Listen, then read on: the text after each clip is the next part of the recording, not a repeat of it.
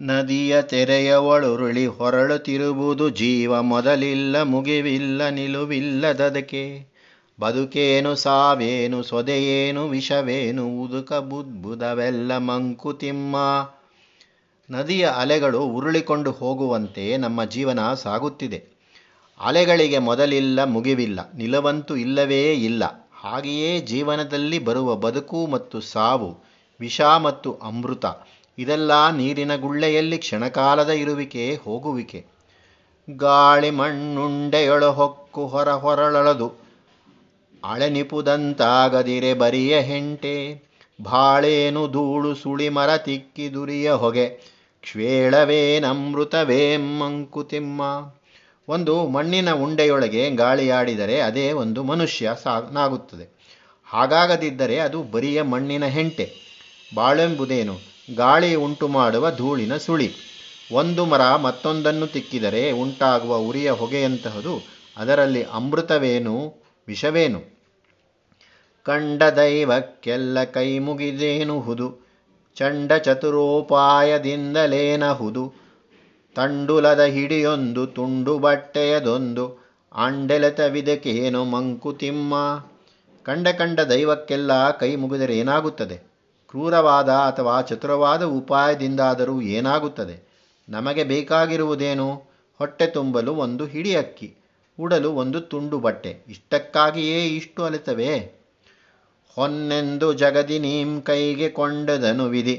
ಮಣ್ಣೆನ್ನುವನ್, ಅವನು ವರ ಮಣ್ಣೆನ್ನುವೇ ನೀನು.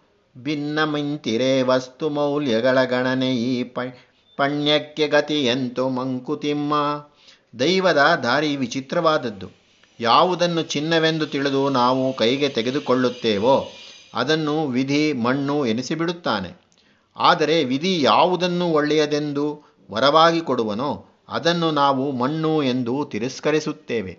ಹೀಗೆ ವಿಧಿಯ ಮತ್ತೆ ಮನುಷ್ಯನ ಮೌಲ್ಯಮಾಪನವೇ ಬೇರೆ ಬೇರೆಯಾಗಿರುವಾಗ ಇವರಿಬ್ಬರಲ್ಲಿ ಪರಸ್ಪರ ಏನಾದರೊಂದು ವಿಧದ ವಿನಿಮಯ ಹೇಗೆ ಸಾಧ್ಯ? ಕೃತಿಮವೋ ಜಗವೆಲ್ಲ ಸತ್ಯತೆಯದಲ್ಲಿ ಹೊದು ಕರ್ತೃದವೆನಿಸಿದನೆ ತಾಂ ಗುಪ್ತನಾಗಿಹನು. ಚಿತ್ರವೀ ಜಗವಿದಿರೊಳಾರ ಗುಣವೆಂತಹುದೋ ಯಾತ್ರಿಕನೇ ಜಾಗರಿರೋ ಮಂಕುತಿಮ್ಮ.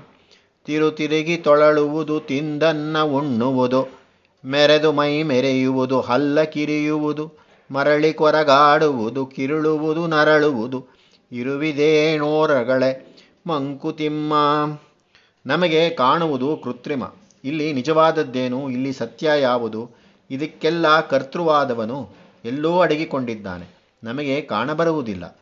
ಒಂದು ಛತ್ರಕ್ಕೆ ಹೋದ ಯಾತ್ರಿಕನು ಹೊಸ ಜನರೊಂದಿಗಿರಬೇಕಾಗುತ್ತದೆ. ಅವರು ಒಳ್ಳೆಯವರೋ ಕೆಟ್ಟವರೋ ಅವನಿಗೆ ತಿಳಿಯದು.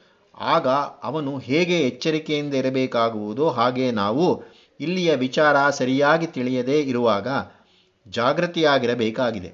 ತೊಳಲುತ್ತಿರುವುದೋ ತಿರಿದು ಅನ್ನವನ್ನುಣ್ಣುವುದೋ ಮೆರೆಯುವುದು ಮೈ ಮೆರೆಯುವುದು ಹಲ್ಲು ಕಿರಿಯುವುದು, ತಿರುಗಿ ಕೊರಗಾಡುವುದು, ಕೆರಳುವುದು, ನರಳುವುದು, ಈ ಎಲ್ಲವನ ರಗಳೆಯ ಅರ್ಥವೇನು? ನರರ ಭಯ ಭಯಕೆಗಳೆ ಸುರರ ತಾಯಿ ತಂದೆಗಳೋ ಸುರರಟ್ಟಹಾಸದಿನೆ ನರಭಕ್ತಿಯೋರಳೋ ಪರಿಕಿಸುವರೇನಾವರ್ಗಳನ್ಯೋನ್ಯ ಶಕ್ತಿಗಳ ಧರ್ಮವೆಲ್ಲಿದರಲ್ಲಿ ಮಂಕುತಿಮ್ಮ?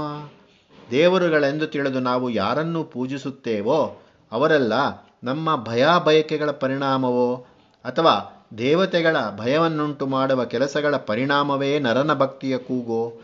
ಆ ದೇವರುಗಳ ಒಬ್ಬರು ಇನ್ನೊಬ್ಬರ ಶಕ್ತಿಗಳನ್ನು ಪರೀಕ್ಷಿಸುವರೇನು? ಇಲ್ಲಿ ಧರ್ಮವೆನ್ನುವುದು ಸ್ಥಾನವೇನು? ಜೀವಗತಿಗೊಂದು ರೇಖಾಲೇಖವಿರಬೇಕು. ನಾವಿಕನಿಗಿರುವಂತೆ ದಿಕ್ಕು ದಿನವೆಣಿಸೆ. ಭಾವಿಸುವುದೆಂತದನು ಮೊದಲ ಕೊಣೆ ತೋರದಿರೆ. ಆವುದೀ ಜಗಕಾದಿ ಮಂಕುತಿಮ್ಮ.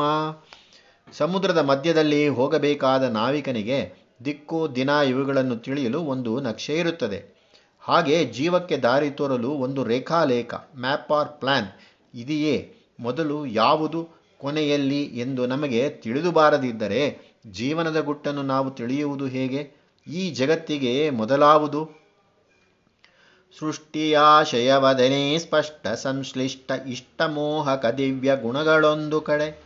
ಕಷ್ಟ ಬೀಭತ್ಸ ಗೋರಂಗಳಿನ್ನೊಂದು ಕಡೆ ಕ್ಲಿಷ್ಟವೀ ಬ್ರಹ್ಮಕೃತಿ ಮಂಕುತಿಮ್ಮ ಯಾವುದಕ್ಕೋಸ್ಕರ ಈ ಸೃಷ್ಟಿ ಎಂಬುದು ನಮಗೆ ತಿಳಿಯುತ್ತಿಲ್ಲ.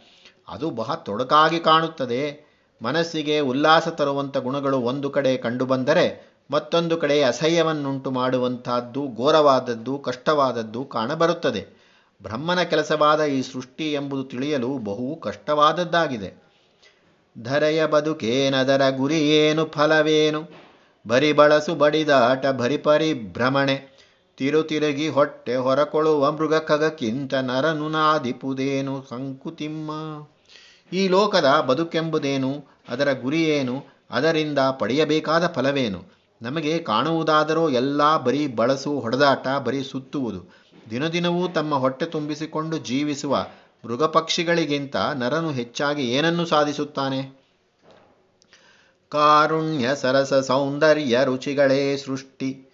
ಕಾರಣ ಮೆನಿಪ್ಪ ತೋರ್ಪದೊಂದು ಚಣ ಕಾರ್ಪಣ್ಯ ಕಟುಕತೆಗಳ ನಿವುದು ಚಣ ತೋರದಾವುದು ದಿಟವು ಮಂಕುತಿಮ್ಮ. ಎರಡು ಮಿರಬಹುದು ದಿಟ ಶಿರವರು ಶುದ್ರದಲೆ ಒಮ್ಮ ಕರವೊಂದಲೆ ವೇಣು ಶಂಖವೊಂದರಳೆ ಬೆರಳ್ಗಳೆರಡಾನು ಮಿರೆ ಕೈ ಚಿಟಿಕೆಯಾಡುವುದು, ಓರವನಾಡುವುದೆಂತು ಮಂಕುತಿಮ್ಮ? ಸೃಷ್ಟಿಯನ್ನು ನೋಡಿದರೆ ಅಲ್ಲಿ ಕಾರುಣ್ಯ, ಸರಸ, ಸೌಂದರ್ಯ, ಈ ರುಚಿಗಳೇ ಸೃಷ್ಟಿಯ ಕಾರಣವೆಂದು ಒಂದು ಕ್ಷಣ ತೋರುತ್ತದೆ. ಇನ್ನೊಂದು ಕ್ಷಣ ಕೀಳುತನ, ಕ್ರೂರತನವೇ ಕಾರಣವೋ ಎಂದು ತೋರುತ್ತದೆ. ಇದರಲ್ಲಿ ನಿಜವಾದ ಕಾರಣವಾವುದು ಎಂಬುದೇ ತೋರುವುದಿಲ್ಲ. ದಿವ್ಯ ಸರಸ ಗುಣಗಳು, ಕ್ರೂರವಾದ ಗುಣಗಳು ಎರಡೂ ಇರಬಹುದು. ಪರಬ್ರಹ್ಮನು ಶಿವನು ಮಂಗಳಕರನು ರುದ್ರನೂ ಹೌದಲ್ಲವೇ? ಒಂದು ಕೈಯಲ್ಲಿ ಕೊಳಲು ಇನ್ನೊಂದರಲ್ಲಿ ಶಂಖವನ್ನು ಹಿಡಿದಿಲ್ಲವೇ ಅವನು? ಎರಡು ಬೆರಳಿದ್ದರಲ್ಲವೇ ಚಿಟಿಕೆ ಹಾಕಬಹುದು. ಒಬ್ಬನೇ ಇದ್ದರೆ ಆಟ ಹೇಗೆ ಸಾಧ್ಯ? ಬ್ರಹ್ಮವೇ ಸತ್ಯ, ಸೃಷ್ಟಿಯೇ ಮಿಥ್ಯ ಒಡೆ. ಸಂಬಂಧವಿಲ್ಲವೇನಾ ವಿಷಯಯುಗಕ್ಕೆ. ನಮ್ಮ ಕಣ್ಮನಸುಗಳೆ ನಮಗೆ ಸಟಪೇಳುವಡೆ ನೆಮ್ಮುವುದಾದರಾನೋ ಮಂಕುತಿಮ್ಮ. ಬ್ರಹ್ಮವೇ ಸತ್ಯ, ಜಗತ್ತು ಸುಳ್ಳು ಎಂದು ಹೇಳುವುದಾದರೆ ಆ ಸರಿಹೊಂದದ ಜೋಡಿಗೆ ಯಾವ ಸಂಬಂಧವೂ ಇಲ್ಲವೇ? ನಾವು ಕಾಣುವುದು ಕಣ್ಣಿನಿಂದ ತಿಳಿಯುವುದು ಮನಸ್ಸಿನಿಂದ. ಆ ಕಣ್ಣು ಮನಸ್ಸುಗಳೇ ನಮಗೆ ಸುಳ್ಳು ಹೇಳುತ್ತವೆ ಎಂದಾದರೆ ನಾವು ನಂಬುವುದು ತಾನೇ ಯಾರನ್ನು? ಬಚ್ಚಿಟ್ಟುಕೊಂಡಿಹುದೆ ಸತ್ಯಮಿತ್ಯಯ ಹಿಂದೆ ನೆಚ್ಚುವುದೆ ಮರೆಯೊಳುಹಿದನೆ ಸತ್ಯವೆಂದು? ಅಚ್ಚರಿಯ ತಂತ್ರವಿದು ಬ್ರಹ್ಮ ಸೃಷ್ಟಿಗಳೇಕೋ ಮುಚ್ಚಿಹು ಸಾಜತೆ ಮಂಕುತಿಮ್ಮ. ಮಿಥ್ಯೆಯ ಹಿಂದೆ ಸತ್ಯ ಅವಿತುಕೊಂಡಿದೆಯೇ? ಹಾಗಾದರೆ ಮರೆಯಲ್ಲಿರುವುದನ್ನೇ ಸತ್ಯವೆಂದು ನೆಚ್ಚಿಕೊಳ್ಳಲಾದೀತೆ. ಇದೊಂದು ಆಶ್ಚರ್ಯಕರವಾದ ತಂತ್ರ. ಬ್ರಹ್ಮನು ಸೃಷ್ಟಿಸುವುದೆಲ್ಲ ಏಕೋ ಸತ್ಯವನ್ನೂ ಮುಚ್ಚಿಬಿಟ್ಟಿದೆ. ಪರಬೊಮ್ಮನಿಗೆ ಜಗವ ರಚಿಸಿದವನಾದೊಡದು. ಬರಿಯಾಟವೋ ಕನಸು ನಿದ್ದೆ ಕಲವರವೋ? ಮರುಳನವನಲ್ಲದೊಡೆ ನಿಯಮವೊಂದಿರಬೇಕು. ಗುರಿಗೊತ್ತದೇನಿಹುದು ಮಂಕುತಿಮ್ಮ. ಬ್ರಹ್ಮ ಇದನ್ನು ಸೃಷ್ಟಿಸಿದವನು ಎಂದಾದರೆ, ಇದೇನು ಬರೀ ಆಟವೋ, ಕನಸೋ, ಅಥವಾ ಅವನು ನಿದ್ದೆಯಲ್ಲಿ ಮಾಡುತ್ತಿರುವ ಚೇಷ್ಟೆಯೋ? ಅವನು ಮರಳುನಲ್ಲದಿದ್ದರೆ ನಾವು ನೋಡುವ ಲೋಕ ವ್ಯಾಪಾರಕ್ಕೆ ನಿಯಮವೊಂದಿರಬೇಕು. ಅದರ ಗೊತ್ತು ಗುರಿಯೇನು? ನರಪರೀಕ್ಷೆಯೇ ಬೊಮ್ಮನಾಶಯವೇ ನಮ್ಮ ಬಾಳ್ಬರಿ ಸಮಸ್ಯೆಯೇ. ಅದರ ಪೂರಣವದೆಲ್ಲಿ? ಸುರಿದು ಪ್ರಶ್ನೆಗಳನ್ನುತ್ತರವ ಕೂಡೇ ಬಾರದನ ಗುರುವೆಂದು ಕರೆಯುವೆಯಾ? ಮಂಕುತಿಮ್ಮ ಮನುಷ್ಯನನ್ನು ಪರೀಕ್ಷಿಸುವುದೇ ಬ್ರಹ್ಮನ ಗುರಿಯೇನು? ನಮ್ಮ ಬಾಳು ಬರೀ ಸಮಸ್ಯೆಯೇ. ಅದಕ್ಕೆ ಪರಿಹಾರವೆಲ್ಲಿ? ಇಷ್ಟೆಲ್ಲ ಪ್ರಶ್ನೆಗಳಿಗೆ ಉತ್ತರವನ್ನು ಕೊಡಲು ಬಾರದವನನ್ನು ಗುರುವೆಂದು ನಾವು ಹೇಗೆ ಕರೆಯುವುದು? ಎಷ್ಟು ಚಿಂತಿಸಿದೊಡಂ ಶಂಕೆಯನೆ ಬೆಳೆಸುವಿ. ಸೃಷ್ಟಿಯಲಿ ತತ್ವವೆಲ್ಲಿಯೋ ಬೆದುಕಿನರನು.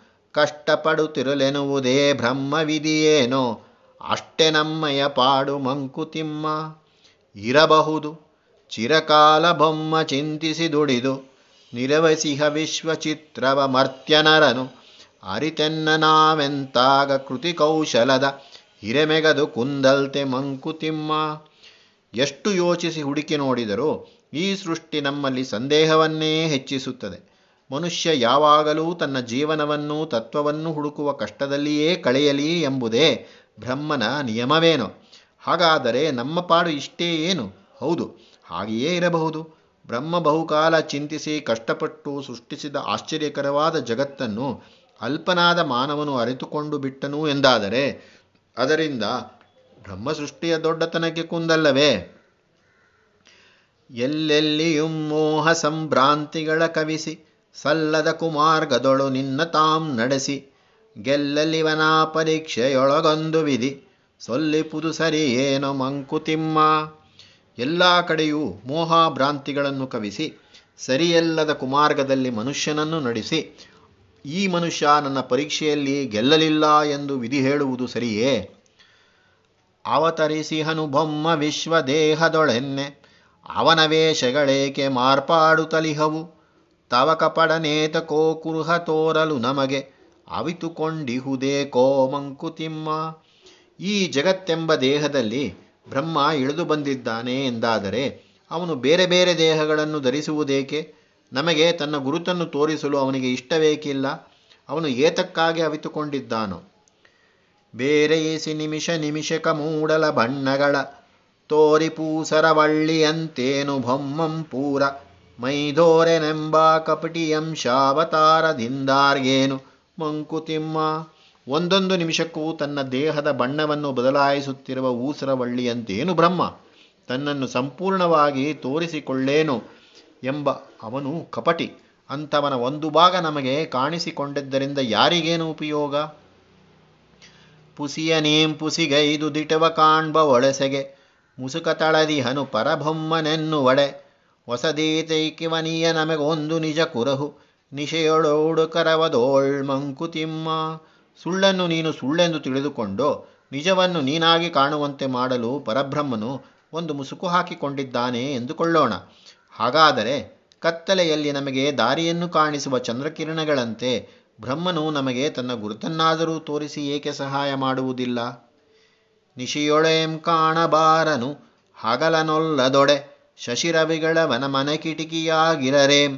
ಮಸುಕು ಬೆಳಕೊಂದಾದ ಸಂಜೆ ಮುಂಜೇನವನು ಮಿಸುಕಿ ಸುಳಿಯುವ ಸಮಯ. ಮಂಕುತಿಮ್ಮ ಹಗಲಲ್ಲಿ ಸಾಧ್ಯವಿಲ್ಲದಿದ್ದರೆ ರಾತ್ರಿಯಲ್ಲೇಕೆ ಕಾಣಬಾರನು ಅವನು? ಸೂರ್ಯಚಂದ್ರರು ಅವನ ಮನೆಗೆ ಕಿಟಕಿಯಾಗಿರಲಾರದೆ. ಹೀಗೆ ರಾತ್ರಿ ಬೆಳಕು ಎರಡೂ ಸೇರುವ ಸಂಜೆ ಮಂಜಿನ ಸಮಯದಲ್ಲಿ ಅವನು ಹೊರಗೆ ಸುಳಿದು ಮಾಯವಾಗುವ ಸಮಯವೇನು? ಕದಕಗಳಿಯನು ಬಿಗಿದು ಬೊಮ್ಮ ಗುಡಿಯೊಳಗಿರಲಿ. ಅದರ ಕೀಲ್ ಕುಂಚಿಕೆಯ ಹೊರಕೆಸೆಯ ಸಾಕು. ಪದವಾಕ್ಯ ವಿದರಾಗ ಮಾದಗಣಗಣನೆಯ ಬಿಟ್ಟು. ಓದ ವಿಪುರು ದಿಟದರಿವ ಮಂಕುತಿಮ್ಮ ಆಗಲಿ, ಅವನು ತನ್ನ ಮನೆಯಲ್ಲಿಯೇ ಮುಚ್ಚಿಟ್ಟುಕೊಂಡಿರಲಿ. ಆದರೆ, ಅವನು ತನ್ನ ಮನೆಗೆ ಹಾಕಿರುವ ಬೀಗಕ್ಕೆ ಕೈಯನ್ನಾದರೂ ಹೊರಕ್ಕೆಸೆದರೆ ಸಾಕು. ಪದವಾಕ್ಯಗಳನ್ನು ತಿಳಿದವರು ಇನ್ನು ಸಾಕೆಂದು ತಮ್ಮ ವಾದ ವಿವಾದಗಳ ಕೊನೆಗಾಣಿಸಿ ನಿಜದ ತಿಳುವಳಿಕೆಯನ್ನು ನಮಗೆ ಕೊಟ್ಟಾರು. ಆಹ ಈ ಮೋಹಗಳೋ, ನೇಹಗಳೋ, ದಾಹಗಳೋ, ಊಹಿಪಿಯ ಸೃಷ್ಟಿಯಲ್ಲಿ ಹೃದಯ ಮಿಹುದೆಂದು ಓಹೋ ಹಾಹ ಎಂದು ನಮ್ಮ ಬಾಯಿ ಬಿಡಿಸುವುದೇ ಈ ಹರಿಬಿದೊಳಗೊಟ್ಟು ಮಂಕುತಿಮ್ಮ ಈ ಮೋಹ, ಸ್ನೇಹ, ದಾಹ ಇವುಗಳನ್ನು ನೋಡಿದರೆ ಸೃಷ್ಟಿಯಲ್ಲಿ ಹೃದಯ ಹೊಂದಿದೆ ಎಂದು ಊಹಿಸಲಾಗುತ್ತದೆಯೇ? ಓಹೋ ಹಾಹಾ ಎಂದು ನಮ್ಮ ಬಾಯಿ ಬಿಡಿಸುವುದು ಮಾತ್ರವೇ ಈ ವ್ಯವಹಾರದ ಗುಟ್ಟು. ಈ ಹಕಾರೋದ್ಗಾರದ ಸ್ವಾರಸ್ಯವನ್ನು ಡಿ ವಿ ಜಿಯವರು ತಮ್ಮ ಉಮರನ ವಸುಗೆ ಪೀಠಿಕಾ ಭಾಗದಲ್ಲಿ ಹೀಗೆ ವಿವರಿಸಿದ್ದಾರೆ. ವಿಶ್ವ ಸೃಷ್ಟಿಗೆ ಆದಿಕಾಲವೆಂಬುದನ್ನು ಇತ್ತೆಂದು ಇಟ್ಟುಕೊಳ್ಳುವುದಾದರೆ, ಆ ಆದಿ ದಿವಸದಿಂದಲೇ, ಆ ಪ್ರಾರಂಭದ ಗಳಿಗೆಯಿಂದಲೇ ಪ್ರಕೃತಿಯು ಮನುಷ್ಯ ಹೃದಯದಲ್ಲಿ ಹಕಾರ ಬೀಜವನ್ನು ಹುದುಗಿಸಿ ಬೆಳೆಸಿಕೊಂಡು ಬಂದಿರುವಂತೆ ತೋರುತ್ತದೆ. ಆಶ್ಚರ್ಯವಾದರೆ ಅವನು, ಆಹಾ, ಓಹೋ ಎಂದು ಅರ್ಚುತ್ತಾನೆ. ಭಯವಾದರೆ ಹಾಹಾಕಾರ ಮಾಡುತ್ತಾನೆ. ಕೋಪ ಬಂದರೆ ಹುಂಕರಿಸುತ್ತಾನೆ. ಆಶೆಯಾದರೆ ಹಾ ಎಂದು ಬಾಯ್ಬಿಡುತ್ತಾನೆ. ನೋವಾದರೆ ಹೋ ಎಂದು ಅಳುತ್ತಾನೆ. ಪ್ರೀತಿಯಾದರೆ ಹ ಹ ಹ ಎಂದು ಲಲ್ಲೆ ಹಾಕುತ್ತಾನೆ. ಸಂತೋಷವಾದರೆ ಹಿ ಹಿ ಎಂದು ನಗುತ್ತಾನೆ. ಹೀನಾಯ ಮಾಡಬೇಕೆಂದರೆ ಹೇ ಹೇ ಎನ್ನುತ್ತಾನೆ. ಹೀಗೆ ಅವನ ಮನಸ್ಸಿನಲ್ಲಿ ಯಾವ ಹೆಚ್ಚು ಕಡಿಮೆಗಳು ನಡೆದರೂ ಅವನ ಬಾಯಿಂದ ಹೊರಡುತ್ತವೆ ಹಕಾರ ವಿಕಾರಗಳು. ಈ ನಿರಂತರವಾದ ಎದೆಹಾವಳಿಯೇ ಮನುಷ್ಯ ಜೀವನವಾದರೆ ಅದರ ಅರ್ಥವೇನು? ಈ ಅಕಾರದ ಹಾವಳಿಯಷ್ಟೇ ಜೀವನದ ಪ್ರಯೋಜನವೇ ಅಥವಾ ಇದಕ್ಕೆ ಬೇರೊಂದು ಅರ್ಥವಿದೆಯೇ? ಹೀಗೆ ಜೀವನ ರಹಸ್ಯವನ್ನು ಕುರಿತು ಪ್ರಶ್ನೆಗಳನ್ನು ಕಗ್ಗಕ್ಕೆ ಪೀಠಿಕಾರೂಪಕವಾಗಿ ಇಟ್ಟುಕೊಂಡರೆ ಕಗ್ಗ ಜೀವನವನ್ನು ಕಾಣುವ ಬಗೆಯ ವಿವರ ಚೆನ್ನಾಗಿ ಅರ್ಥವಾಗುತ್ತದೆ. ಈ ಪ್ರಶ್ನೆಗಳಿಗೆ ಕವಿ ತಾನು ಗುರುತಿಸಿಕೊಂಡ ಉತ್ತರವೇ ಕಗ್ಗ.